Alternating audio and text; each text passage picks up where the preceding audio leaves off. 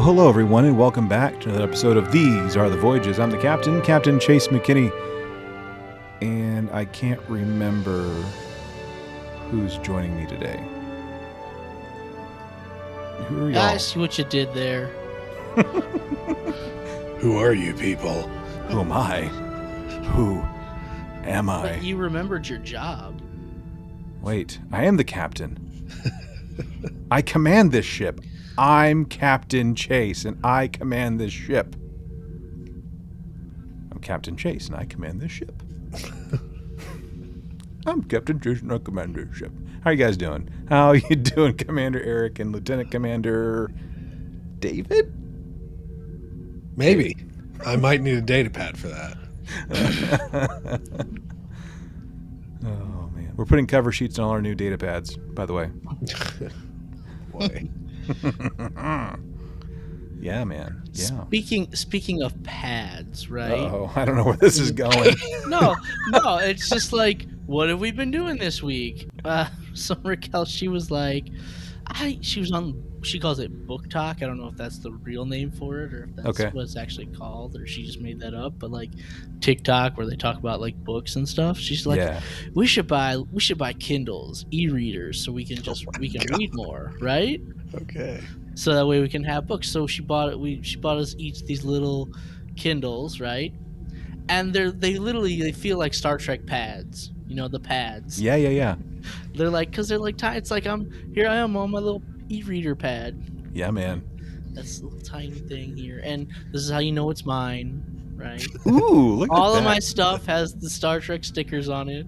My computer, my work computer, my work water bottle. Now my pad. What about your my pad headphones? with a D, right? Two D's. What about your headphones? Do your headphones have a Star Trek sticker on? No. You have failed me for the last time. Oh, I know, but got cool. I got a Star Trek pad. It literally I feels love like it. a Star Trek pad. I love these, it. There's these little Kindle e-reader things. I love it. Lord, you know, I, I for a long time I thought about getting one of those, and I and every time I was like, I'm gonna get it, and I never did. And then I thought they just went away, but they are still out there, aren't they? They are. and yeah, they're still out there, and you can you can download your Audible things to this, right? And maybe- you, there's no headphone jack, so you have to like play it through like Bluetooth, but that's that's fine. There's no Isn't- headphone jack. There's no headphone jack. No, I, come on. you got to play it through Bluetooth, but you can download your Audible stuff on here. So is I I know like with Audible, like there's the um, the option to buy like the Kindle, like I think it's like a Whisper Sync, I think is what it's called, where like the page, I don't know how it works, but I think like the page scrolls Oh, as, the audiobook you're is doing it. playing. Oh, okay, that's neat. Yeah, nice. you should investigate and see if see how well that works, Commander. Should. Just saying. Just saying. Yeah. Report on that That's like- later. It's like I I really think these things were inspired by Star Trek, though. I really a do. lot of things Oh, were. yeah. oh yeah, sure. The iPad for one yeah. was. I mean, Google Glass Glass is that what it was called? Google Glasses? I don't know. It was like, but it looked like the thing that like Sisko was wearing at one Uh, point. You know what I'm saying? Yeah. Didn't we do like a Tech of the Future episode at one point? We did. We did. Yeah. We need to do like part two in the nearish, some point future. yeah. Oh man. Well, what if um, besides Eric, you know, you getting a Kindle and you know having an IDIC sticker on it and you know marking all your stuff with Star Trek swag. Uh, what else have y'all been up to? I've been working all week. I took this week off. This this is my the first week of July is always project week for me. Nice. At least it has been historically for the past maybe four or five years. Uh, so yeah, I I, I put in a, a paver patio extension at the house. Uh, build a little shed. I'm gonna be doing uh, gravel for our sort of parking lot ish area in the Mhm. back of our house tomorrow.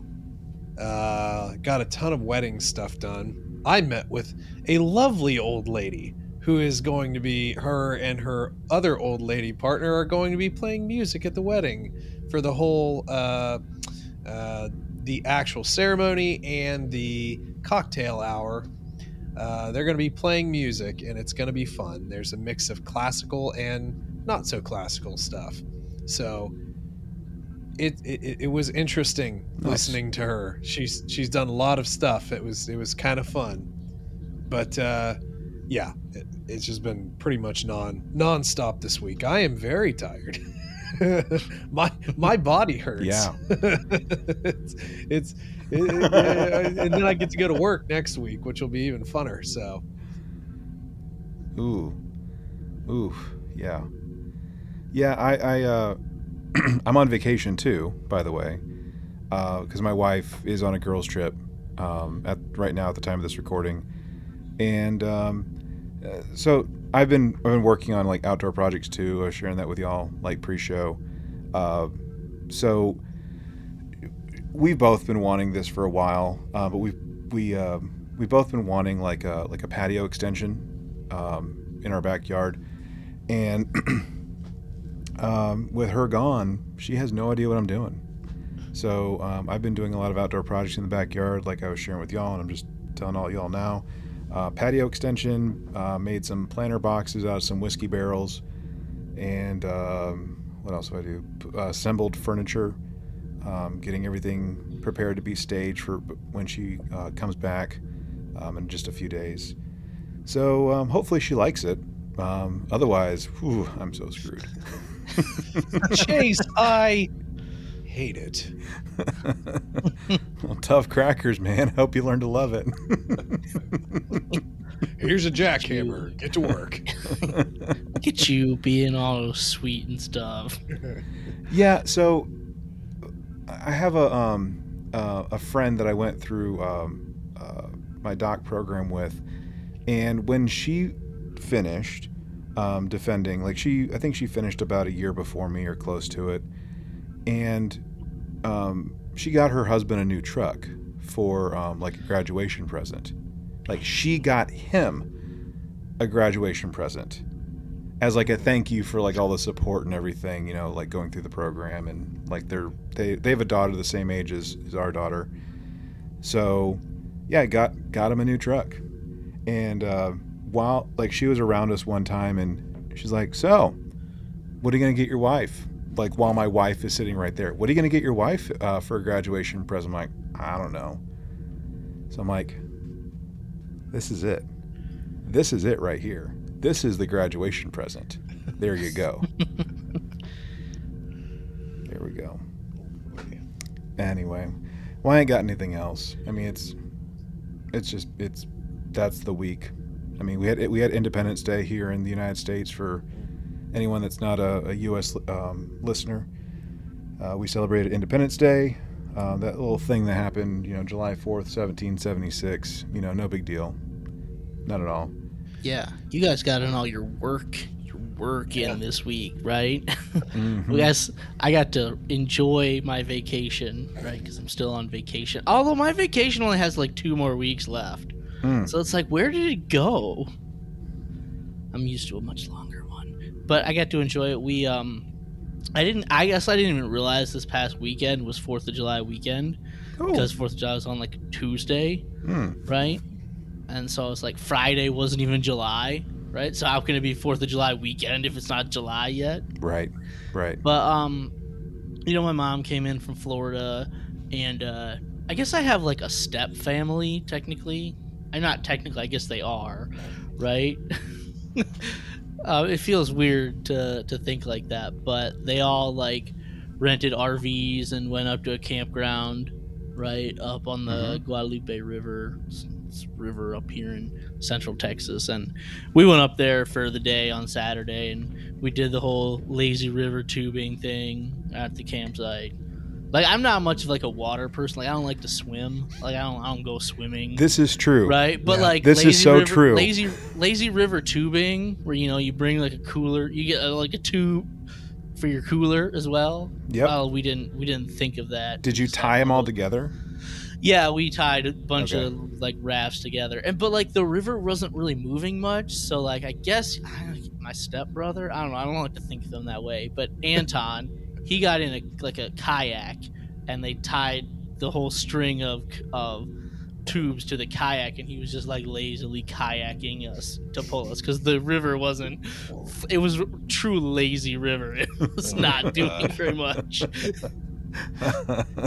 You know, I'm there with you though. I'm not a big water person. Uh, Yeah. I, I don't particularly. I mean, it's like, hey, we'll go on a boat. No. So I can. I mean, what what possible fun? No, but this is fun. you're just you're just on a tube and you No. drink. You're, you got your Yeah. adult beverage. You're See, that's that's having a, a, good different. time, hanging out. Yeah, no, that's that that is different. I mean, I've kayaked and stuff, and that's that's okay. But just being just being out like on a pontoon, that's never just been like the funnest thing in the world. Is I'm hot, I'm hot, and I'm on water. This is fun. Well, it, it like it was. It's you know it's been hot here in Texas this summer, but like I don't know, down by that water, it didn't feel that hot, honestly. That's good. So it was nice. It was nice. It was fun. Good. Yeah, it's been hot up here, and then we we get s- the the giant cloud from Canada. poor poor Canadians and their forest fires. It's Mm. really not nice. Yeah, you get lake effect humidity too, don't you? I mean, here, not not so much. No, you can't blame everything on the lake effect. That's only for the cold. What are you guys talking about? Nah, man, that humidity because of all the lakes Yeah. that surround Michigan, It'll kill you, man. for sure. humid. No doubt. Yeah. Well, apart from that, um, I guess the other like cool, fun thing that we did this week, uh, my son turned uh, two, so uh, little man is now two, and uh, we went to the zoo uh, for his birthday, and uh, well, we went the day before his birthday, and then um, um, his we have a tradition in our family that I, maybe I've told y'all that um, you know whatever your favorite restaurant is, that's where we go like on your birthday or at least or close to your birthday. Well, the week before, uh, the girls were seeing a movie together, and um, we just had like guy time, and we went to a place called Raising Canes, and this kid tore up the cane sauce. He just tore it up, man. Oh my gosh. Like he was like dunking like everything his finger, his fries, his chicken, his everything. I mean, and he was just like eating that up. I'm like, well, I know what your favorite restaurant is now. And he did the same thing on his birthday at Raising Cane's. So uh, we had a great time. So um, the best thing about um, having kids is watching them grow up. And the worst thing about having kids is watching them grow up. Yeah, it was, it was kind of funny. We just put me in mind. We had uh, on Father's Day, we had taken my dad, and then Ashley's dad, and then my brother and, and his his brood out to um, a Brazilian steakhouse, and and Colin, hi- his his boy, um, he he ate his own weight in meat. I, I've never seen. It's like we were eating a lot, but he ate a lot. Everything that came by, he was just like, "Yeah, and break me off a piece of that." Just left and right. He ate a ton. It, it, it's it's funny. You, you get that one thing that kid that a kid really really likes, and they will just shove Yep. astronomical amounts of food in their face. Yep. Yep. True story. True story. Well, we have. It sounds like we've had very eventful weeks all around, uh, which is it's a nice change of pace from um, you know nothing, which we've basically been reporting the last few weeks. Yeah, we're kind of boring. Nothing's been happening. Floodgates, love it. So, uh, speaking of floodgates, let's uh, talk Trek, shall we?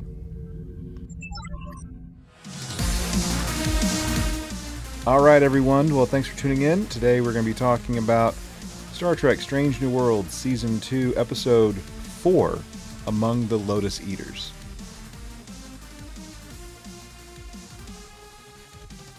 Okay, Okay. before we get into it, does anyone know the reference to Among the Lotus Eaters? No, and I was hoping that you were going to bring this up. David, did you? You know, it sounds really familiar, but I can't think for the life of me what it was from. Yeah, I, oh, I'm familiar with it from from the Odyssey, right? It's a, it's a part of the story in the Odyssey of Okay. how Okay. Odysseus he comes to an island and there's he has there's people on it that eat lotus, and uh, basically these people they forget their memories, right? And they they only want to stay there once they eat this lotus plant. They only want to stay there, and they don't want to leave. They forget their past and basically Odysseus has to drag his men away, like forcibly remove his men that have eaten the lotus flat, the lotus plant from this island onto his boat, so they can all go home. Yeah. So it's a pretty apt title, right? When you when you think about that. I like it. I like it. Okay. so, um, of course, we get like the recap, uh, which, like, looking back at the recap, like, I really appreciated it. I'm like, these seems like like odd things to kind of highlight, like, without knowing anything going into the episode. Like, um, you know, we're gonna make thing, we're gonna win because that's what's right. You're, you've always been the Boy Scout, or there's the Boy Scout in you again. You know, like there's the the part about I've done everything in my power to help Una. You know, like kind of talking about Batel. Um, the part about um, the enemy doesn't care about my feelings, so I don't waste my time having any. Right, and then the thing about um, the war never ending and all this. I, I, it was just kind of odd to me, like going into it, but I see how it panned out in the end. But um, anyway, Captain's personal log start date, I believe it was 1630.3, if I'm not mistaken. I when I was watching, I went right down, I wrote it down, so I think that's what it was. Sounds Um, right. But yeah, so again, like these star dates are jumping all over the place. Um, I would like to point out to those in listener land that just two episodes ago, the star date was 2393.8, and now we're at 1630.3. Yeah, I mean it's hard because like when you go back to the original series, they're like start at thirteen point thirteen hundred, right? So if you're trying to be before that, it's kind of hard. Yeah. Yep. Okay. So the episode opens up with um, uh, our two captains, right? We have Pike and um, Batel, uh, who are still trying to do the whole romance thing. And um, of course, the captain life is kind of preventing that from happening, trying to, you know, have a nice dinner or, you know, have a little smoochy kiss. And it's just not working. Different reports, different hails, different things happen along the way. Okay, I have a I have a question about this scene though. Like, what is Captain Patel's job? Patel's job here? Like, is she now the captain of this starship? Right? Is she? But like, I thought a couple episodes she was part of the Jag Corps. Like, can we Yeah, like figure out what her job is? Cause I'm a little confused. Like, is she the captain of a ship, or is she a Jag Corps member? I don't know. I think we need to like figure that out. Yeah, it's it's a little odd. I don't know, but uh, I, I guess I kind of glossed over it for a second. But the the log, the personal log that Pike is giving, is saying that you know we're we're assisting the uh, Cayuga, I think is the ship, uh, with charting um, a binary um, system or something like that. Um, so they're they're working together. So, I mean, if she's if she has the captain rank, then maybe she is the commanding officer, perhaps, of the Cayuga. I mean, like we know from the pilot, right? The episode Strange New Worlds, like they were at Pike's cabin together, and I think she got called away to do captainy things. Yeah, but just because you have the rank of captain doesn't mean you're in charge of a starship, right? I know. I mean, case I- in I point I with mean- like Scotty and Spock and Well, but I think back to like um, um, the measure of a man. yeah, Isn't that isn't the the, the the judge of the trial? I forget her name. She's like she has the rank of captain. yeah, yeah. I don't know, man. I'm just assuming at this point that she's the one that's in charge of, you know, the Cayuga or whatever. Um, so anyway, they're having dinner. All these things are happening, and like Pike finally plates everything and does the nice presentation, and he kind of he gets this gift, like this nice little uh, trinket, right? And it's like this trinket that like has some meaning. You know, it's supposed to help lost sailors get home, basically. Uh, more on that later, by the way. Um, and after that, and like, ooh, this is so nice of you. Thank you so much. Um, it's time for us to break up because this isn't working. Bye. Well, Starfleet captains are married to their ships. Mm-hmm. That's their first lady. That's their first love right there. Um, so it's it it's kind of a messy breakup. Yeah, she's Well, not too happy. Well, it, there's No. there's also though a, a sort of a an attempt at a selfless thing that, of course, never is actually entirely selfless. But he's thinking about her career too, because she's called away, and then it was also implied that she was basically passed up for a commodore's position. And the inference is, well, it was because of me and this trial and everything. So, I think there's a little bit of that, trying to be protective in the, you know, worst possible way. But Mm-hmm. you know, Mm-hmm. Yeah. So she gone. She leaves, and uh, we have Una coming over comm saying, "Hey, Captain, there's this thing, right? We got to talk about this thing. It's happening with Rigel, Rigel Seven. Hey, remember that time we went to that place and we did the thing? Yeah, there's this thing that's coming up again. Um, so we have this little briefing, right? Like." we were there. We made a mess of things. We contaminated um, stuff, and uh, the whole op was like four hours long. Spock almost bled out. It was bad. Uh, there's these other folks. They uh, were left for dead, or they died, or one of or whatever. There's death implications basically that happened along the way, and um, we're seeing that there's this little Starfleet Delta thing that's um, in a garden on a building we need to fix this. So we devise a plan to basically go do it. And um, Erica Ortegas, our ship's pilot, our helmsman, is uh, getting excited, thinking that she's going to actually go on an away mission. And at the last second, no. Hold on, before we get to that, before we get to that, you know, one thing that we've always said about like lower decks is they put these obscure references in there and and sometimes we like it, sometimes we don't, right? It's like how much Star Trek can you put in Put Star in Star Trek, right?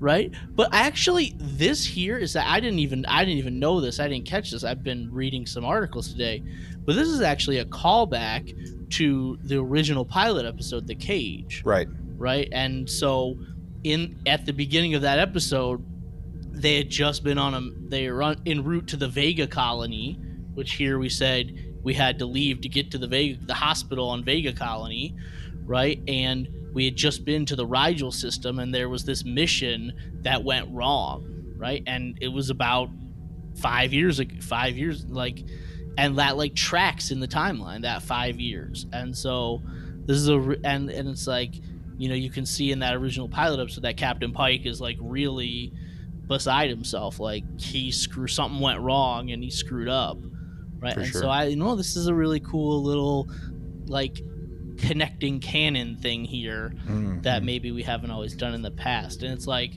it's it's a I, I like it i really like it as opposed to sometimes when like i said lower decks puts things in there maybe it doesn't Yeah. work yeah.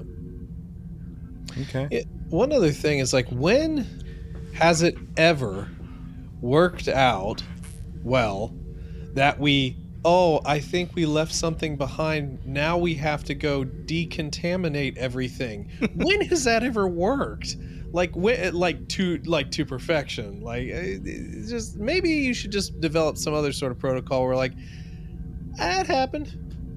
We're just it's fine. It's now natural development. It's cool Stop trying to Well, fix like- things you've already but screwed up. also also pike says last time we went there we went down in our starfleet uniforms. This time we're not doing that. We're going undercover.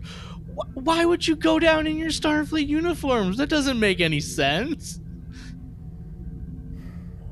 I, I have I don't know if now is the right time to bring this up, guys, but I want to talk about it, and and it, it has to do like with the implications of what we're gonna find out, um, as like the plot device, right, to like advance the story, like with the the ringing and the tinnitus and the memory and everything.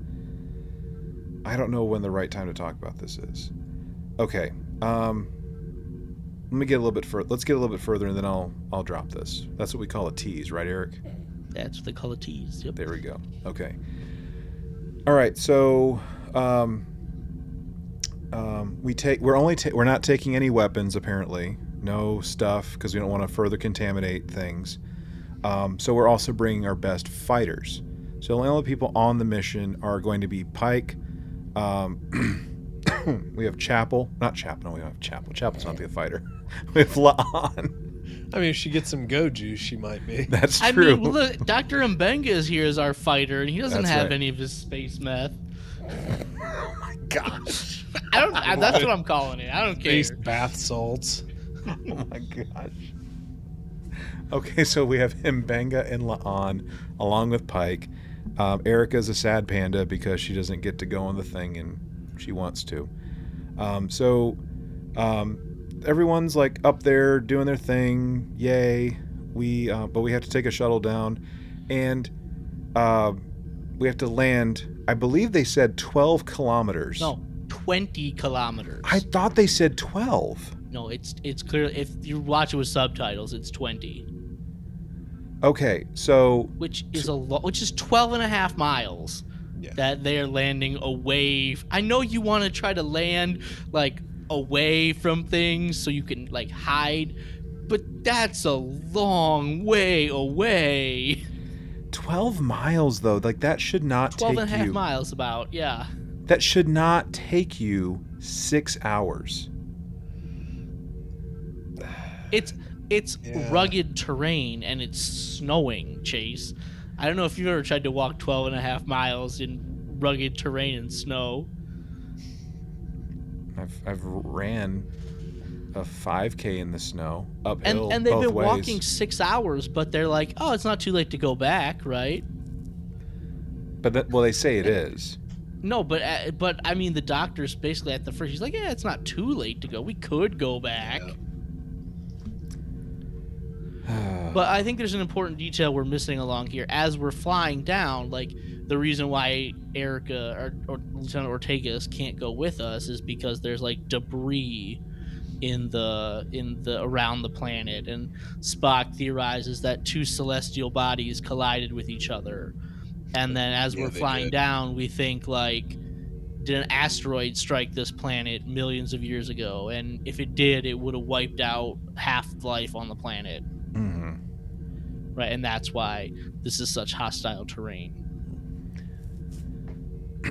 so um so we're walking and along the way uh, we uh, one of our our um, away team members um, starts to experience some ringing in the ears just out of nowhere uh, experiencing some tinnitus and um, it just it's it's nothing at first it's no biggie um, but then we get a little like a scene or two later and it's it's ringing again and like it's becoming a little bit more difficult for La'an to remember what the devil's going on, where we were, and how much time has elapsed, essentially.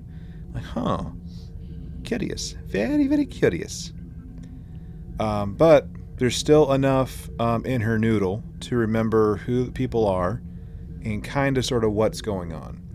Um, so we we get to this part um, in the terrain where we're we're you know basically outside the city gates and we have like our little um, spyglass and we're looking ahead and we see these you know folks these uh, Rigelians or whatever that um, aren't just aren't packing swords. They are packing phase rifles. Hello. And um, oh yeah by the way uh, they come up uh, wait, okay so Mbenga is capable of using his big boy voice. He is capable of doing because he's like, Captain! And he goes right back to his whisper. Anyone notice that? Mbenga used his big boy voice, and then he goes right back to, "Someone's coming, Captain." Come on, man. Come on. Six on three, we can take them. Well, let's try some diplomacy. Let's try here. that first. It's like you Oh. did pick us because we were fighters. Thought we were here to fight. so we're we're you know um, detained and we're taken to the nice shiny castle. we know the- you're from Starfleet. What? What? What? What? So let's go to the castle. Have fun storming the castle. Um, anyone? Anyone? Okay, cool. Um, and it's there that we find that the Grand Poobah in charge is one of the former away team members. Hey, Zach. Hey, buddy. How you doing? Life's been good to you. You're the king now. Great. Yeah, it was Pike's yeoman. Yep. Right, he took his yeoman on the mission, and they thought he was KIA, but he wasn't. And now he used his knowledge to become the ruler of this planet. Mm-hmm. Mm-hmm. And, And he's mad at Pike because Pike left him behind. They told me you were dead. Did you confirm it? Did you see the body? No, you just left me. you did well now, for I yourself. understand some of that bitterness. Don't you understand some of that bitterness? I do, but I don't know if it justifies what happens next. No, but it's a live, life on Rigel Seven is a hard life. That's true. That's true. So he like Zach King Zach is relishing in this like you hurt me, so I'm gonna hurt you, man. Have fun forgetting everything. And um, take him away, put him in the cage. You see what they did there? You, see what they did there? Okay. Okay, great. Cool. Good. good. Okay, cool. Um, they wake up and they, uh, the next morning after it being stupid cold out, and mo- they don't really know who they are. And we have um, who I thought was, um, oh, Ralph uh, Sbarge. I don't know his name, but or his um, how to pronounce the last name. Ralph Sbarge, I believe, was the guy who played um, the Jiminy Cricket character in Once Upon a Time and uh, a couple other shows. He looked like him to me, but it wasn't him, unfortunately. No, Um, this guest star, he I don't know the actor's name, but he's um, Kevin Spacey's vice president in in House of Cards. That was him. I recognized him. Yeah, like the really Wow. inept vice president that that Kevin Spacey picks. I didn't realize that was him. Holy cow. Yeah, I recognized him right away. Okay. Okay. I forget the character's name. That's that fine. Show. That's fine. Um. Okay, so we we got to move to like these labor camps. Like you're wearing a certain color, so that means like you're a, a stonemason or a, you work in the quarry, whatever, and you wear green, so you're like you know a woodcutter type Yeah, of thing. but he called and but this guy also says like we call this the forgetting like Mhm. when we hear the name of they have like an, a, an official name for it like everybody forgets Mhm. And wake up every day new It's like 50 first dates. If only No. we had Adam Sandler. Come on, Adam Sandler. Where are you at when we need you, buddy? Um. So yeah, we go off and um, we we're just kind of pretending that we're we're gonna do this, and Pike's like, "Dang, this sucks. Like maybe my hands don't look like they belong to, you know, like a stonemason or whatever." And like he's trying, and like it's really difficult for him, and same thing like with like La'an and Mbenga. Like they're having a heck of a time chopping wood and hitting some rocks. Well, I mean, when you hit just a giant boulder with a mallet, yeah, it's gonna take a really, really, really, really long time to get anywhere. And Mbenga's just back there, just slow, just like they don't know how to work.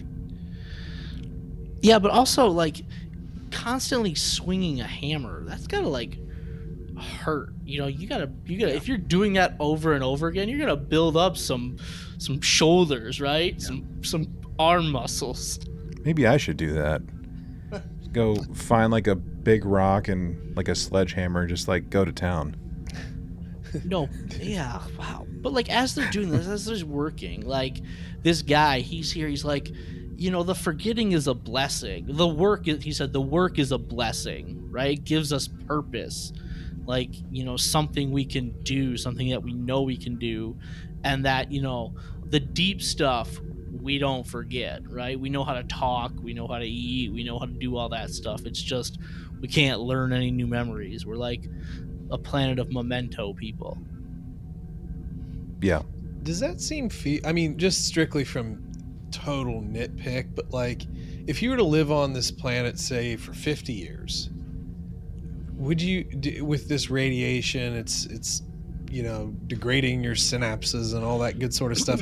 Do you think long term you really would remember how to walk and talk? And I mean, do you think that I would I would assume in a completely uneducated opinion that eventually that degradation is going to go further than just effectively short term memory. Well, there's this is getting a little bit ahead, but like we know that this radiation is not only impacting the folks on the planet, but it's also impacting our folks up on the ship too. And we first see it with um, Uhura, right, where she can't remember if she did the task that she was asked to do um, by Una, and she's sent to sickbay.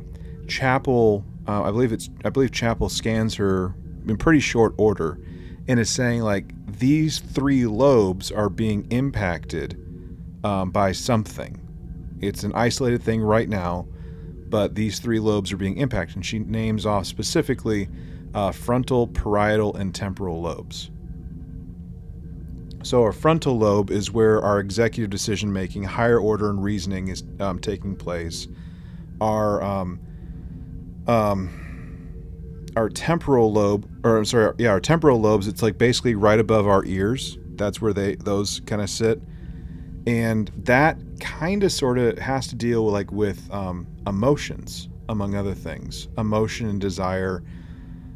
And then like memory is kind of housed like in the tri-state area of like your frontal parietal and temporal lobes so like from a science standpoint that is like 100% on the money like with how we see things playing out.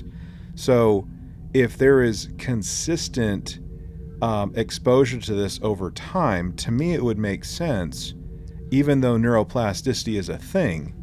Uh, neuroplasticity meaning like your your brain can be reshaped and like rehealed by the by our thought life, basically how we think about things and how we perpetuate things. There can be healing um, that takes place. Um, it does make sense that it might get to a place where there's been so much loss that it couldn't happen. But this is sci-fi. We do what we want. Mm-hmm. Is there like another lobe, or those just the third? Is there a fourth lobe, or those? Yeah, there's a fourth lobes? one. It's your occipital lobe, which is at the base of your skull. And what does that one do? The occipital lobe deals with your eyesight. So that's okay. why, like, if you get like punched or you get knocked back and like you hit the back of your head, you can black out. It's because that's controlling your eyesight, um, and like other eye and nearby related things. So yeah, and then there's other, you know, parts of the brain. But like in terms of lobes, we're talking about uh, frontal, parietal, temporal, and occipital lobes. Yeah. Yeah. Okay. But like, I, I, I, that's a good point. You would think like after enough degradation, you might lose, you know, ability to speak, walk, things like that. Right? Because you might just not have the mental capacity to form words. Right, and your your your executive decision making, like I said, that's frontal. But like when you're dealing like with motor function, that's uh, for the most part that is a um, like a parietal lobe kind of like control control center, if I'm remembering correctly. So it does stand to reason that that part could get affected over time, which is why we see like people like with like brain cancers, um, in the most extreme case, and of course, like with like our dementia and like Alzheimer's, which is still serious but not as serious as as brain cancers, they start to lose that type of functioning over time. In in some instances, I'm not a medical doctor, so I can't make those claims. But generally speaking, that's something that we can see, that we can um, look at anecdotally in some cases. Science.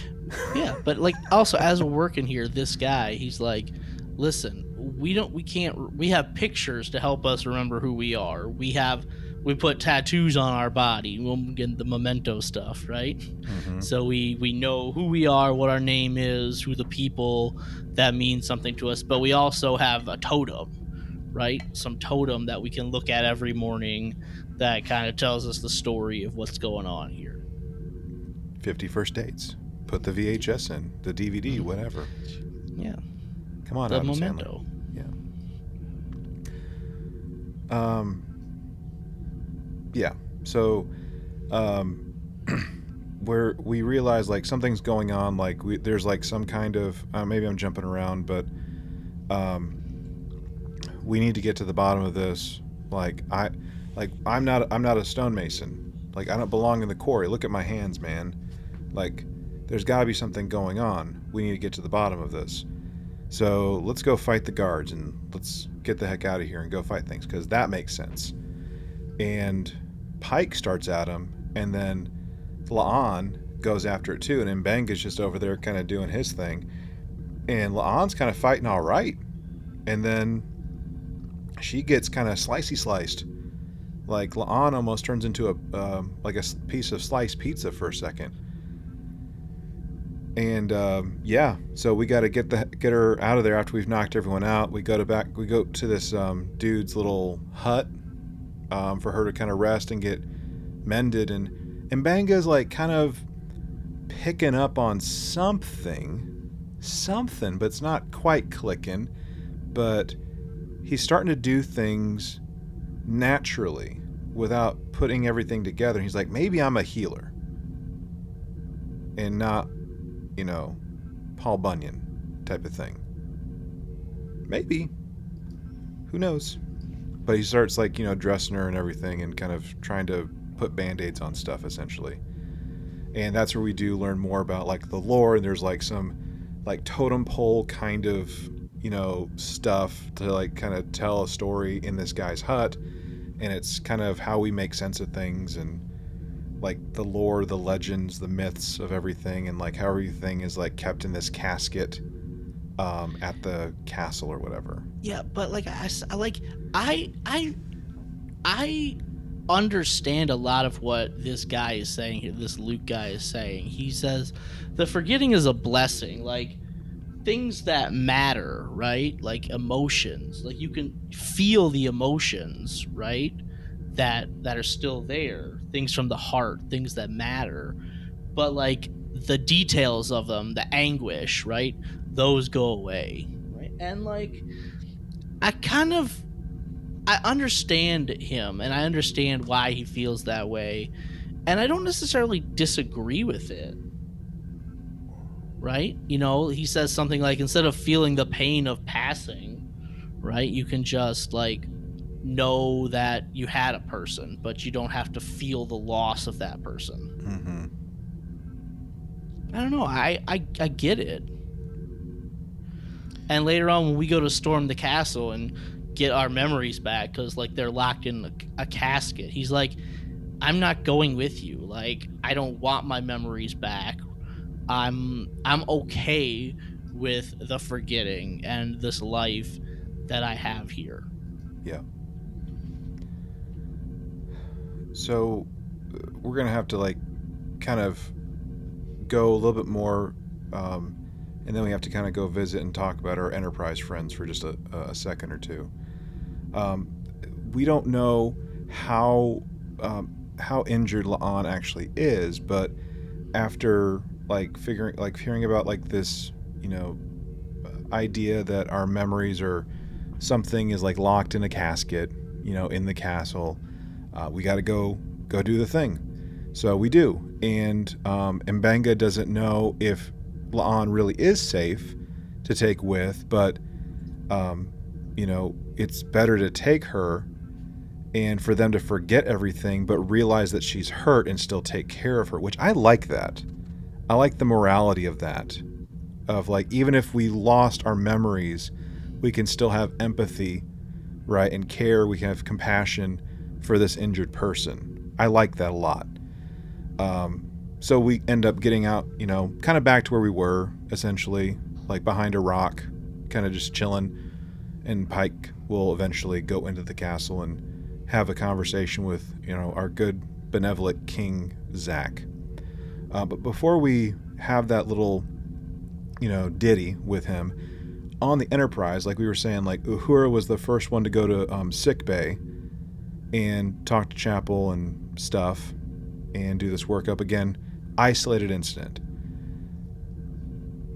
But while our all our folks are doing their thing down on the planet, we are having almost, almost not all, but almost everyone and their grandmother starting to experience the same thing, and it's becoming a, a contagion essentially that we don't know how to deal with. Yeah, And I, I have a couple. I have a couple of things just about the the um the scenes on our ship here. Like, Sure. first of all, I get that we're just following our main cast. Like, I understand that, but like, Doctor Mbenga's not the only doctor on this medical staff, is he? Right. I would hope not. when he's gone, he, there's probably got to be like a, a assistant chief medical officer, right? Or right? I know Yeah. Nurse Chapel, like she can't be the person in charge. I, I get we're following our main characters, like our main cast, whatever. That's a thing that happens, right? It's like on Voyager, there's no medical staff. Whenever the doctor goes somewhere, Tom Paris has to come in and be the emergency medic, whatever. Okay, but it's just like, can there be another doctor, please? I don't know. And then like we spent two episodes ago, you know, we talked. We had you know our Una Commander Una Commander Chin Riley. She's like the best first officer in Starfleet, and she's like a great officer. But then she gets sidelined right away. It's like I wish that we could have done like let her be in charge, like show us how good of a first officer she is. I, I, I like I like the story that they did with Lieutenant Ortegas, right? And I'm glad that we're getting more of her rather than just like the quippy like you know person that she was in the first season. And I hope that they give her an episode, right? That's like actually like a Ortegas centric episode rather than just like uh, some of these moments B- a in other people's story. episodes, right? yeah. But so I like that, but I just wish we could have done something more with Commander Chin Riley here, Agreed. right? Instead of just sideline her right away. Yeah. Yeah. Well, a and, I appreciate that, Eric. As as all these reports are coming in, uh, stuff's finally really starting to hit the fan, and I mean, Una does, um, like get this report from uh, what is it, um, Spock and uh, Chapel, right? Mainly Chapel, but Spock's there, Mhm. I believe. And uh, it's like, hey, this is what's happening. These are the reports of like you know symptoms and stuff. And um, um, I think Spock says I estimate in less than an hour, like the rest of the ship will be impacted by this, and we need to do something about it essentially. And uh, we have Una who like gets the ringing in the ear, so she's now compromised. So we have Spock on the bridge, in command, um, essentially, with Ortega still there at the helm, doing the thing. And, And, they come up with the idea of what? Like, here's your little pad with your personnel file. which isn't so that you- bad. Yeah. I mean, it's not bad. Like it helps you know like who you are, type of thing. Um, yeah, it, it helps you know who you are in, in in the event that you do forget.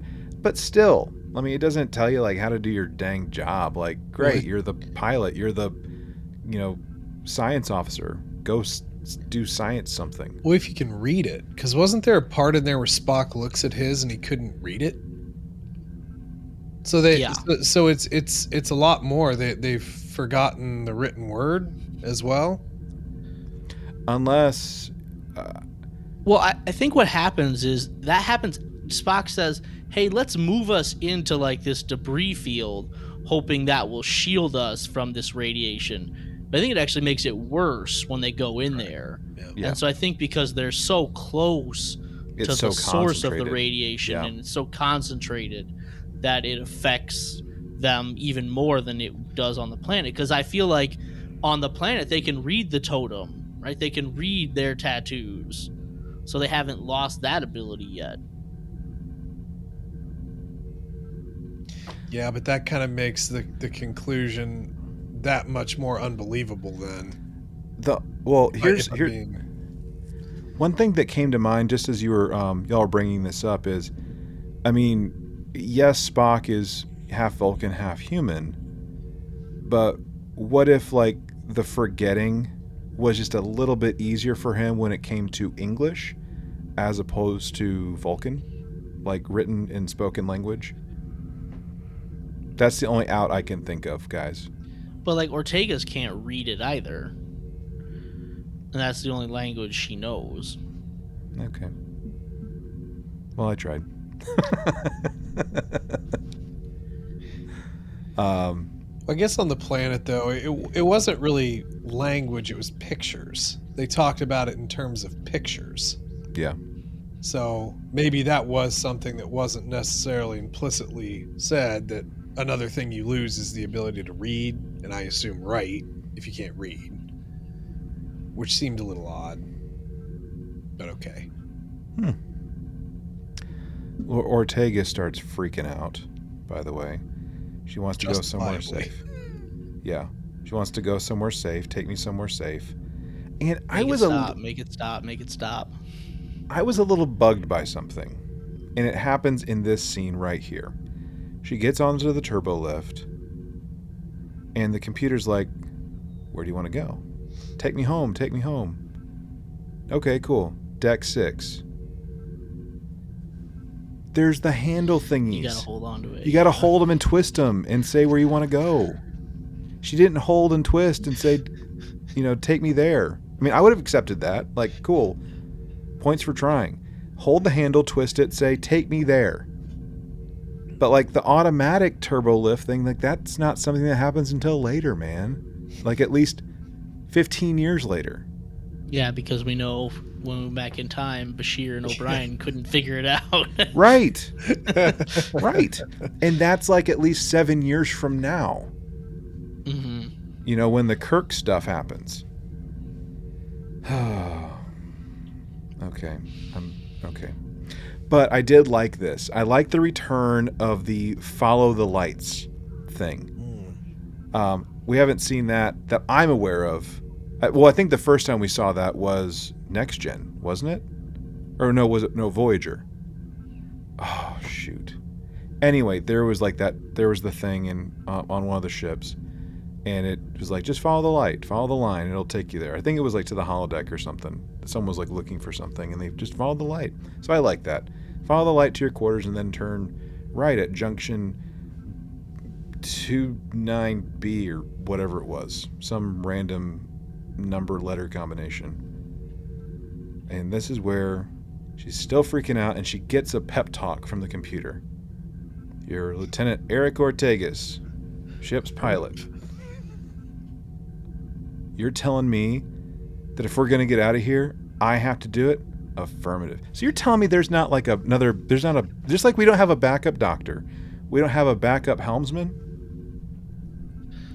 Well, yeah, she's Alpha Shift pilot. Remember? Yeah, but what about So Beta? there's a Beta Shift pilot, but we need like like, Beta, they're- Charlie, they're- Delta, Echo, Foxtrot, something. they're uh, probably undergoing the same effects she is. But we don't know that, dude. There was like there were some chicks There were that was like random sta- wandering people in the hallways. looking at her like she was a crazy lady. Like, you look okay. Why don't you get up to the bridge and do something? Like, go to sick bay. Pretend you're a doctor. I mean, who? I'm just saying, do something. No, but I like this. You know, I am Erica Ortegas. I fly the ship. You know, she's it's like her moment here, and she's psyching herself up. I can do this. Like I know how to do this. I can get it, even if I don't remember how to do it.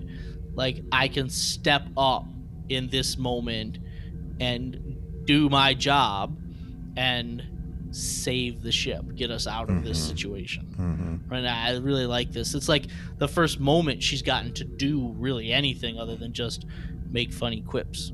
Mm-hmm. Well, there was even a part earlier where Una had kind of, you know, when uh, when Uhura had to go to sick bay, uh, it's like, oh no, no, no, I've been flying since you were born, you know, or something like that. Not quite that line, but you know, so yeah, Right. she'd been kind of not tossed aside, but you know, you could feel that you were being tossed aside. Right, and even earlier in the episode, Pike's Pike before they go in the wave, she's like, "I might not be Erica Ortegas, but I was a test pilot. Yeah. I can pi- I can fly too."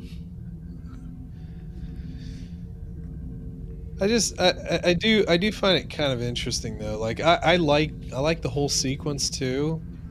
Um but it does it does kind of go back to what, what we were talking about earlier though. If if you're in a field that's more concentrated and you're just using sheer will, you know, sheer willpower to go back up to the you know, to the bridge and, and all of this stuff. So I mean, I guess there is some cumulative effect of like you are remembering stuff for a short period of time. Because even with Pike and Mbenga, as they're doing their thing, they are remembering certain things, but they're still being affected Right. by this tinnitus and and and you know the the uh, missing time and everything.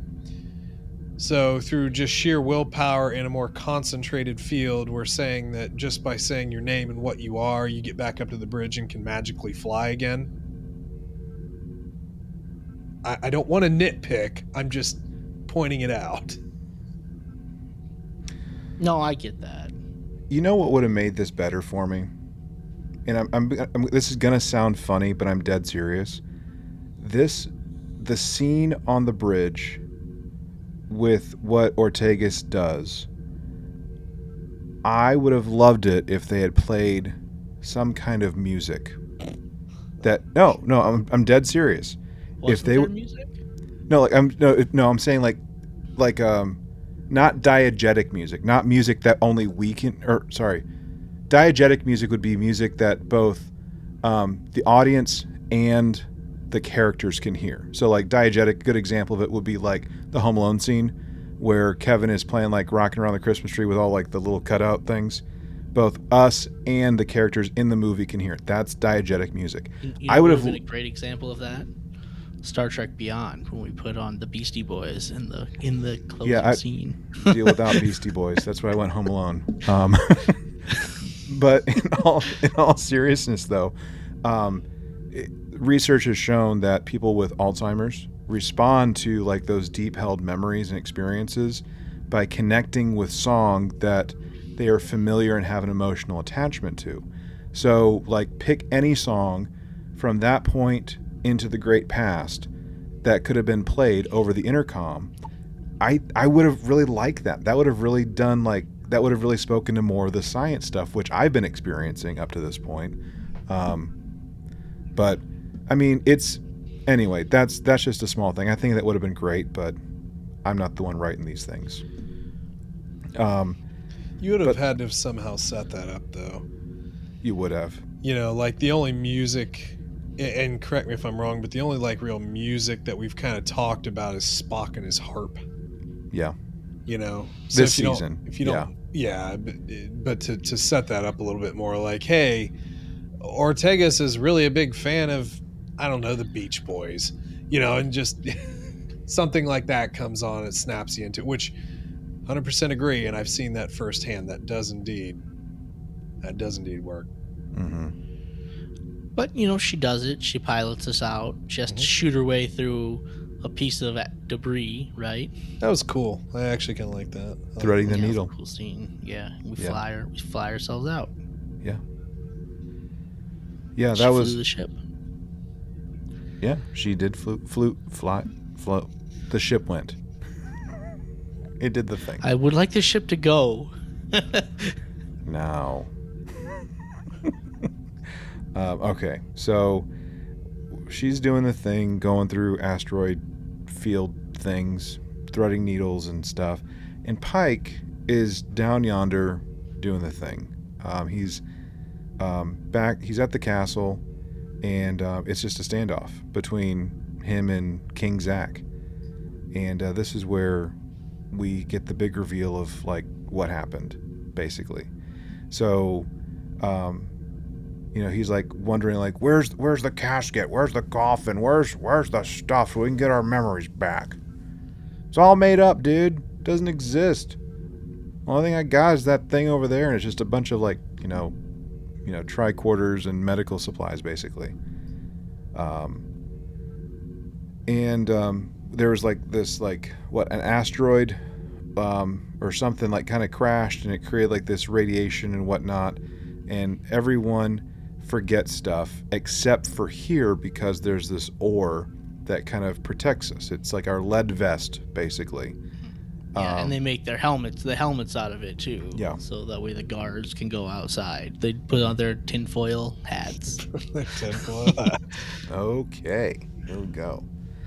And Pike is just, he's at that like stage three of just getting like straight up um, aggressive. So that's frontal lobe, by the way, um, where he's getting hyper aggressive and like is like, you know, a nanosecond away from pulling a trigger before the radiation thing kind of dissipates, you know, and he's like, get, he has his memories back because he's been in the castle for long enough, apparently. Uh, yeah, it still feels that. I know he wasn't outside and exposed to it for very long, but it still feels like it came back fast. Yeah. yeah. True story. But I like I like what he says here. Like this Zach is like, you were about to kill me over a fairy tale, right? I told you Rigel Seven changes people, and Pike says, no, it doesn't change us. It just shows us who we really are, right?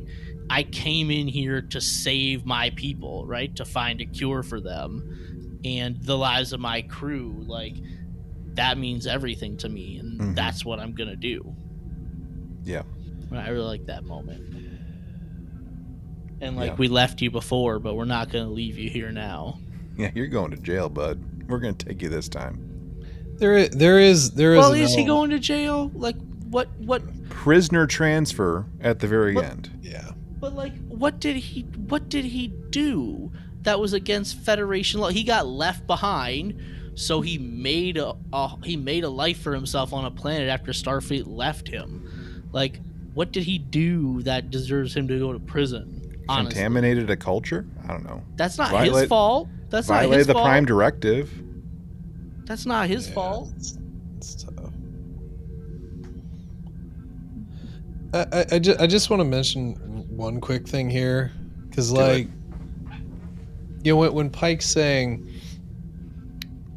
all this stuff, it's all great, but I, I don't, I don't, I don't. He, he, they're both right in their own way. It does change you in the most literal sense because you've lost basically all of that reasoning that you come in with. And Pike's also right that it shows you who you are. And I, I, I think I think they could have honestly gone one step forward with where he went because at the end of the day, yeah, I'm trying to protect my crew, but like this dude was also his crew. And he was basically ready to kill him Mm-hmm. because he had been pushed so far, you know, it had given that little sliver of hope and it's been wrenched away. So now you're seeing this propensity to kill, which is basic human instinct. I mean, it's fight or flight. And it's pretty much in everybody, I would assume. Everybody has the capability. Um, and I and I think that like, you know, one of the things about about Trek in general is by any means we try and preserve life. And I think that there are even people in series, you know, insert series name here, that might die before they take life because they believe in that overall mission of Starfleet, that that, that pie in the sky ideal so much that they would rather sacrifice themselves than taking a life for the betterment of everybody around them. So I, they could have just went just a little step further and maybe just mentioning that sort of like, you know, I am here to protect my crew, but there's an animal inside of all of us, Sure. you know, that we constantly have to beat back. And maybe you're right. This planet did, ex- it didn't change me, but it did expose that. And that's something we have to fight every day. It's something like that. I'm not a Sure. wordsmith about it. But I think they could have just went a little bit further. Sure. No, sure, I, I I like that. Yeah. But then, like, we bring our Luke guy into the castle, and he's starting to get his memories back. And he's like, you know, before he was like, the forgetting teaches us to live in the moment, right? Not dwell on the past, not worry about things that we can't change, but just to embrace what we have. But then he's like, I was wrong. Like, you know, maybe that's good for a little while, but like, in the long run that's not and you know and then La'an says this great line she's like maybe some memories are worth the pain of others like yeah memory can be painful but like it can be worth it it can help you help you grow and you Mhm. can you know you had those experiences and i think that i just I thought it was a really powerful line Yeah. So we've we've figured everything out. Um, and we're gonna go back to the ship. Um, and we've I- I guess systematically moved all the rocks so that there's not a radiation issue anymore.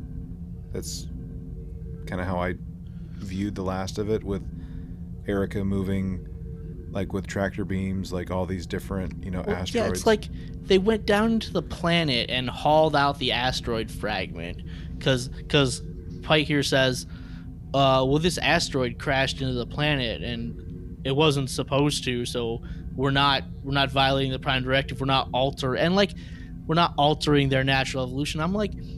There's a few times where I disagree with Pike's Debatable. interpretation of the Prime Directive because I feel like an asteroid crashing into a planet is something that's probably supposed to happen, right? Unless it's like going to drift away somehow, like in Children of the Comet, right? Um, but like, I feel like once that asteroid does crash land into the planet, everything that happened after that is the natural evolution of the planet, of how it's supposed to go. Just like asteroid crashing into the planet Earth everything that happened after that was supposed to happen. That's how we got here. And it's like it reminds me back into Discovery season 2 and the the New Eden episode how Pike was like we can't tell these people where they're from, where we're from. We can't tell them we're from outer space because that would be violating the Prime Directive. And I know I was like, and I think Chase and I had this discussion. We, we weren't recapping episodes back then, but I think we talked about it later. Like, do we agree with that interpretation of Captain Pike? Like, these people were not supposed to be on that planet, so their natural evolution was interrupted, so the Prime Directive wouldn't apply there. And that was the, the case that Burnham was trying to make during that episode. So, like, I don't know, sometimes I kind of disagree with Captain Pike, but that's okay. We're allowed So- to disagree. so I think now is potentially a good time to bring this up. So from what I was teasing earlier, you know, if if we have like this radiation asteroid thingy, you know, that's basically creating like temporary um, dementia, basically, uh, for you know as long as it is. Uh, I don't. I don't know if this is a good way good way to think about this, but I'm going to say it anyway. If we're con- really concerned about like, you know, Starfleet deltas and all the Starfleet branding being all over the place, couldn't we, in theory, be like, give me your helmets,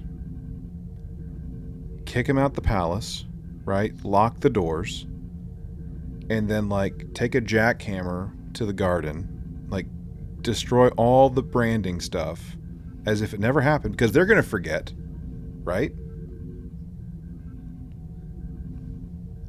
They're going to forget. And then, like, once all the stuff is destroyed, then. Then we deal with the asteroid. Okay, is that an eth? What's the ethical issue there? I- I- Is, I can- forcing people to forget something. Like, is that is that ethical? Is that is that I up know. Starfleet morals? I mean, there's a whole episode called Ethics in Next Gen that deals with questionable ethics. Yes. Yeah, I mean realistically, just just to get to the bottom of it, it was the nice thing to do. Wasn't necessarily the right thing to do if you want to judge on your own prime directive because it had already happened. This is something that's been happening. It's not nice though. It's not nice to see some people in the high castle lording over the rest with a secret that they haven't shared with everybody because they know they know that these helmets and this castle keeps them safe but they're not sharing it but that is the human morality play that comes out sometimes it's not nice everybody should have the same opportunity well is that our choice not really do i agree with pike no based solely upon your prime directive. However, is it the probably the right thing to do? Maybe. Eh, sure. do I hate him that he did it? No, it's fine.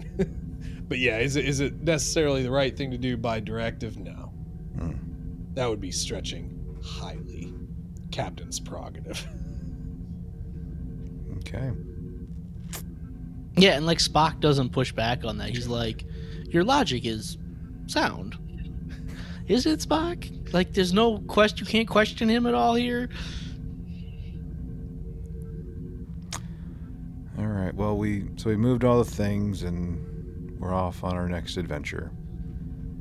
Ba- basically. I think there's a small scene where Pike and There Batel like make up at the end here. Yeah, like your your necklace brought me home, so thank you for that. And but but there was the line like uh, whenever he was like still in like his little you know old like mason uniform or whatever that like I'm feeling these feelings that I can't place, but it's connected to this thing and maybe this person. That's love. So we realized that Pike loves Batel. Well, it, gonna, is. We're gonna give it a go because- again. Well, the thing is, so each of us has a significant other. True. that That's- are that's all going to be very important in our lives for a multitude of different reasons like it's not really it's not really something to blow off because even even though they are not able to see each other very often you know with their conflicting duties and everything it's always good to have a north star you know what i mean something to point you to you know either home or to the right path or keep you know keep you going on the straight and narrow it, it's it's good that Pike has this, despite going back to what we know will happen to Pike and what he knows will happen to him. That he's still embracing a lot of things like love, knowing that you know I know it's going to happen to me. This could potentially really hurt her, but I'm still embracing life. I'm not going into a shell. So I, I, I think it's it's it's nice. Mm-hmm. hmm Okay. That's it. That's the show. Or that show, not our show. We still got to Oh, evaluate the thing. That's it. See you later. Thanks for tuning in. Bye. All right. So um, let's let's move on to the evaluation portion of the episode. Um, so starting with the Delta, looking at the different divisions of Starfleet service and how well they were represented. Uh, what do we think about this episode in terms of our command, our operations, um, and our science? David. Um. So I, I mean, in terms of command, I, I, think the thing that I, I might point to a little bit more is, you know, when when Pike and La'an and Mbenga have lost their memory, even despite that, they still have this natural propensity to stick together, and Pike is still, you know, he he has this whole you know, I can't leave anybody behind. You know, La'an is is is she's cut and you know and bleeding now, and she's not doing so good. But we're not going to leave her behind. Like even on an instinctual level, he's still showing all the the semblance of command that you would expect.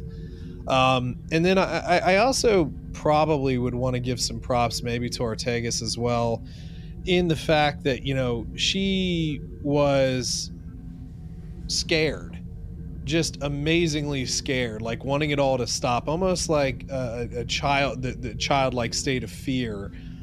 But then, you know, she's able to master herself and go about her duty in the way you would expect out of a, a, a lieutenant or anybody really in Starfleet, but she's a lieutenant. So, like, I, I think that those little things, you know, it, it's it's a lot of character that you know that, that just drives the um, the embodiment of command within Starfleet that I like. Um, I don't necessarily know if I'm going to go any further than that. So, you know, science. We, you know, we, we mentioned tinnitus a, a million times. I, my sister has really bad tinnitus. I've had it too, so I understand that um, you know, sort of uh, getting in uh, with Chapel and explaining about you know what's going on with the brain and everything. Then Chase gets to do brain words, which which is fun. Um, so you know, I think we're we are displaying the the medical science of that, um, and the then even Mbenga is able to you know heal the wound at the end, uh, La'an's wound at the end. Um, and then as far as operations, I mean, we, we we do have you know Spock in the beginning you know, sort of setting up a lot of uh, you, you know what's kind of happened in this this quadrant and some of the dangers of it. So you know, hey, Ortegas, you need to stay to pilot the ship. Uh, you know, so there's that aspect of it. Uh, you know, where where it does kind of lose out is like, I mean, like Chase pointed out with the with the turbo lift. You know, we're we're kind of we're kind of bisecting certain things and not being totally consistent there but you know we are seeing the inner workings of the ship a little bit where hey if you are lost where can i go here are these lights follow these things and we'll take you to where you need to go so like little tiny uh, uh, pieces of that you know s- sort of show the baseline operations of the ship and everything which i kind of like i've always liked that kind of stuff so I- i'm cool with giving it all three Cool. All right. Eric, what do you think, man? I mean, I think what David said about about command is perfect, and I was going to say the same thing. Even if you forget who you are, there's still that instinctual level of like, hey, I I can still like take charge of things and and still you know protect my people and lead my people and come up with an idea. And so I like that. Um you know, as far as science, right? Um hey, figuring out that this ore can stop the radiation, right? And you can build a, a castle uh, out of it. You can build helmets out of it to protect your people.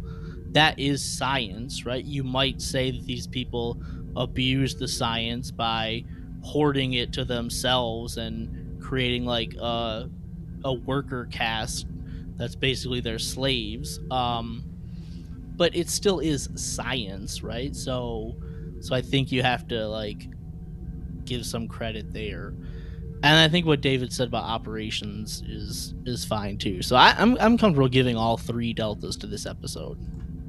Yeah, I I'm in the same boat. I don't need to reiterate all the things. Um, I I was geeking out. Like I know Eric geeks out whenever he hears like math things in episodes. So like whenever I get to hear brain things um, in episodes, or you know, counseling, psychotherapy, you know, um, ancillary kind of things, I get I get I get to geek out, and it's fun. So um, the only other thing, like I don't know how much of an operations thing it is, but um, I don't know. I kind of liked it. Was like the here, take a data pad so you remember who you are. I kind of like that. It's some. It's it's dumb, but I I just liked it. Um, and I, I mean, I, I, concur with all the other things too.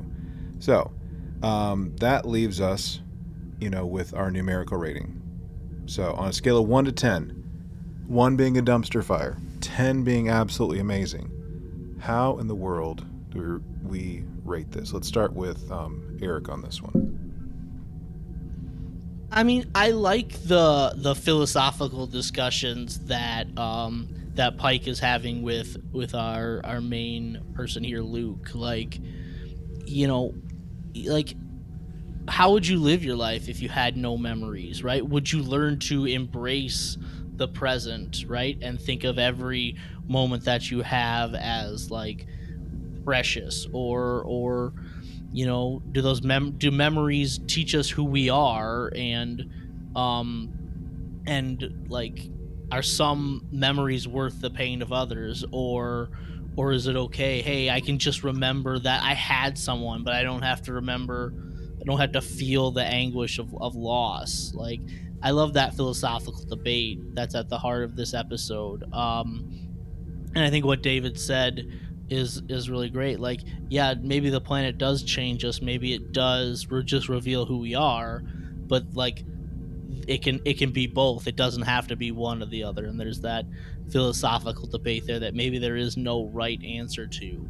And and i really like this episode. I like that we finally got a pike a pike episode right? It took till episode four which i thought was very strange but as chase said last week anson mount had some familial responsibilities that took him away from filming. Um so i felt like the season really needed that. Um I, I love that Ortegas got a moment here. I hope we get more of it. I hope they give her like an episode that's an Ortega centric episode. Um, I don't like that they sidelined Una. I said that earlier. I feel like, you know, she's still being underused. I know she had her episode a couple episodes ago, but I still feel like I want more of her. Um, but I think I thought this was a really solid episode. It's a really interesting idea felt felt very very Star Trek at its core. Um, I'm not gonna go super high on this, but I think like an 8.2 is a good rating for this episode. Great. Okay. So, looking at this episode, I I really enjoyed it for a lot of the the same reasons that um, I think Eric just highlighted. You know, in terms of like um, like the philosophical stuff, um, but and I feel like so um, I don't know juvenile for just like saying it this way, but it just it was just a smart episode. Like I'm just enjoying the fact that we're having some smart Trek again.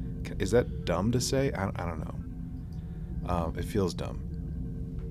Um, feelings are not fact, by the way. Um, that's that's the thing that was in the episode. Facts don't care about your feelings. What? Um, anyway, um, it was a good. It was a really good episode. Um, I was um, I was actually engaged in this episode despite watching this um, like at five something in the morning today, uh, when, the day that we're recording. So I do hope we get we continue to get more like this, uh, where we get like more of like the sciency stuff, like we've been highlighting today, like with um, like the brain stuff and like how that was actually like based in like actual fact, like all the different like things, like the paranoia, the aggression, the this, the that, um, all that was like right on track.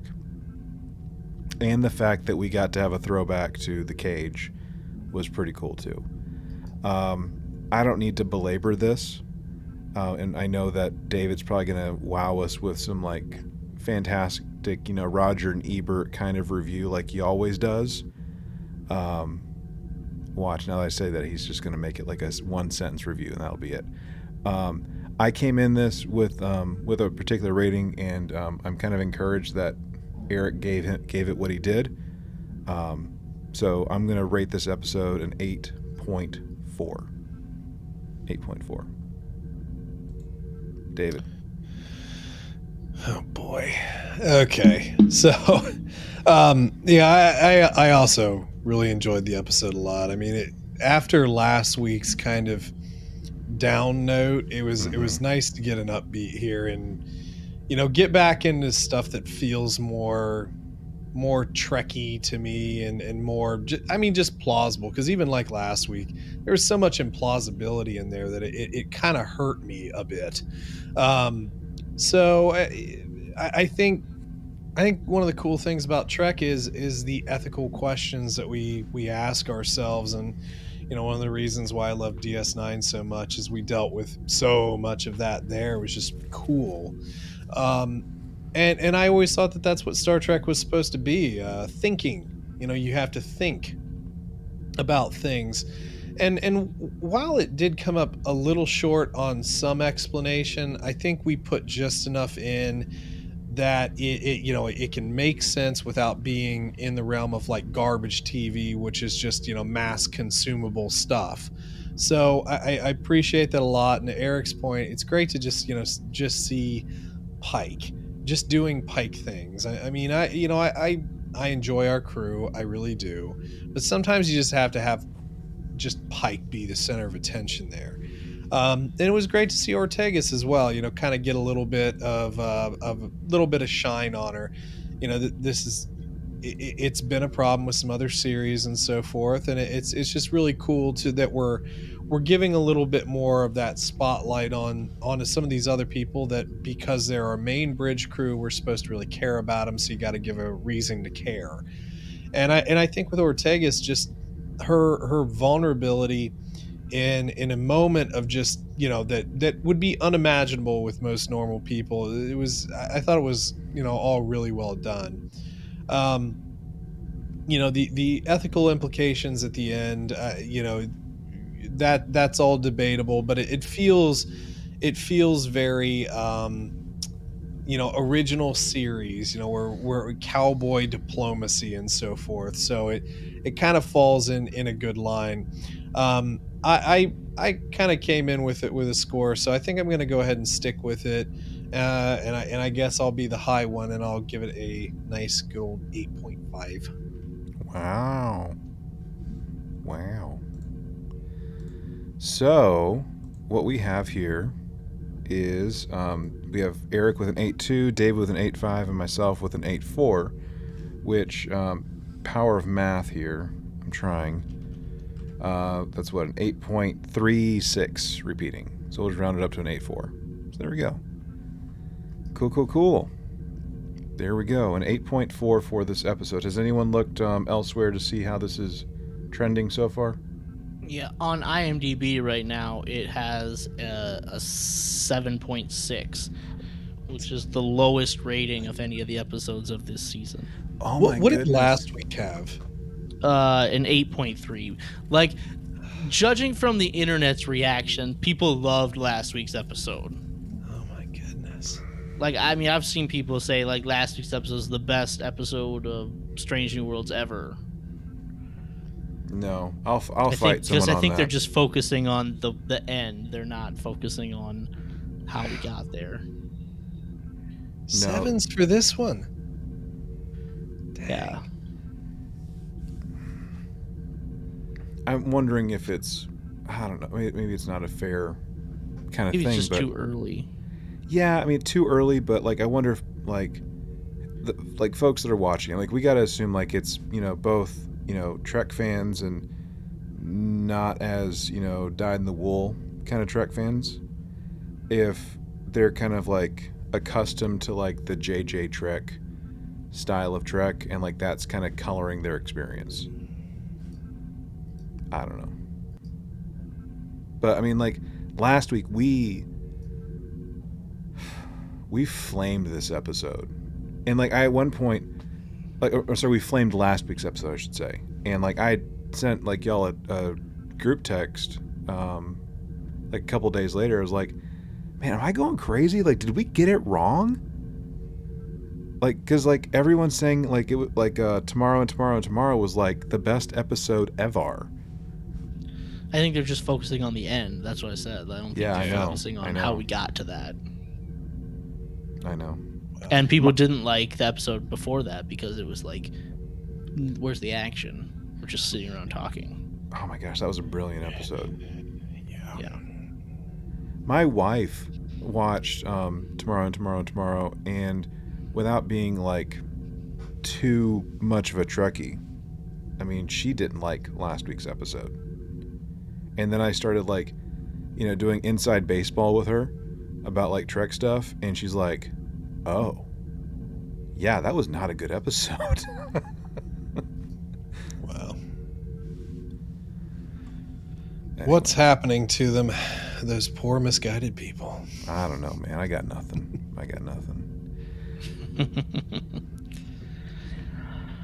well, I need to like actually like get with like the marketing team and like talk about Twitter polls because we don't have one this week either. I know Eric is dying over there. He's a sad panda. Wow. Yeah, boo frickety who. How could you deny him of all of his great? I know. I get. I Triddle. get to do my little voice that you're denying me. That's the real reason. I'm kidding. no, we'll have to do like a mega poll where there's like five, like there's five polls, and we go through all five polls in like one episode. Thumbs up from Eric. There we go. Two thumbs up. Two thumbs way up. No, just up, not way up. Oh, okay, okay. All right. Well, gents, as always, thanks for the conversation. We are, like I said last time, we are quickly approaching um, episode 200 episodes of this thing, and I, gotta admit, like I never thought that this show would like get past like 20 episodes, and here we are about to do 10 times that. It's it's just it's crazy to me, absolutely crazy to me. So we'll we'll have like a like a special episode 200 or whatever or whatever the the second 100 or I think is what we call it. We call the first 100 the the first 100. So we'll see. Anyway, guys, thanks as always for that, and all y'all in listener land. Thanks for tuning in, and uh, tell your friends about it. If you're enjoying this, like if you're enjoying our conversation and how we're talking about these episodes, you know, tell a friend about it. In fact, grab their phone and just you know subscribe them to the show so that whenever they open like you know spotify or stitcher or you know whatever is on their phone like hey what's this it's the greatest star trek podcast ever that's what this is they automatically get episodes. I mean it's great. It's great. Um, anyway if you want to get in contact with us you can do that. Make sure you open up hailing frequencies and entering coordinates to trtvpod at gmail.com um, where you can share your thoughts about the show, future ideas, things of that nature, or just to say, hey, we'd love that. We've had that with a few folks, by the way, just saying, hey, um, doing a good job, that sort of thing.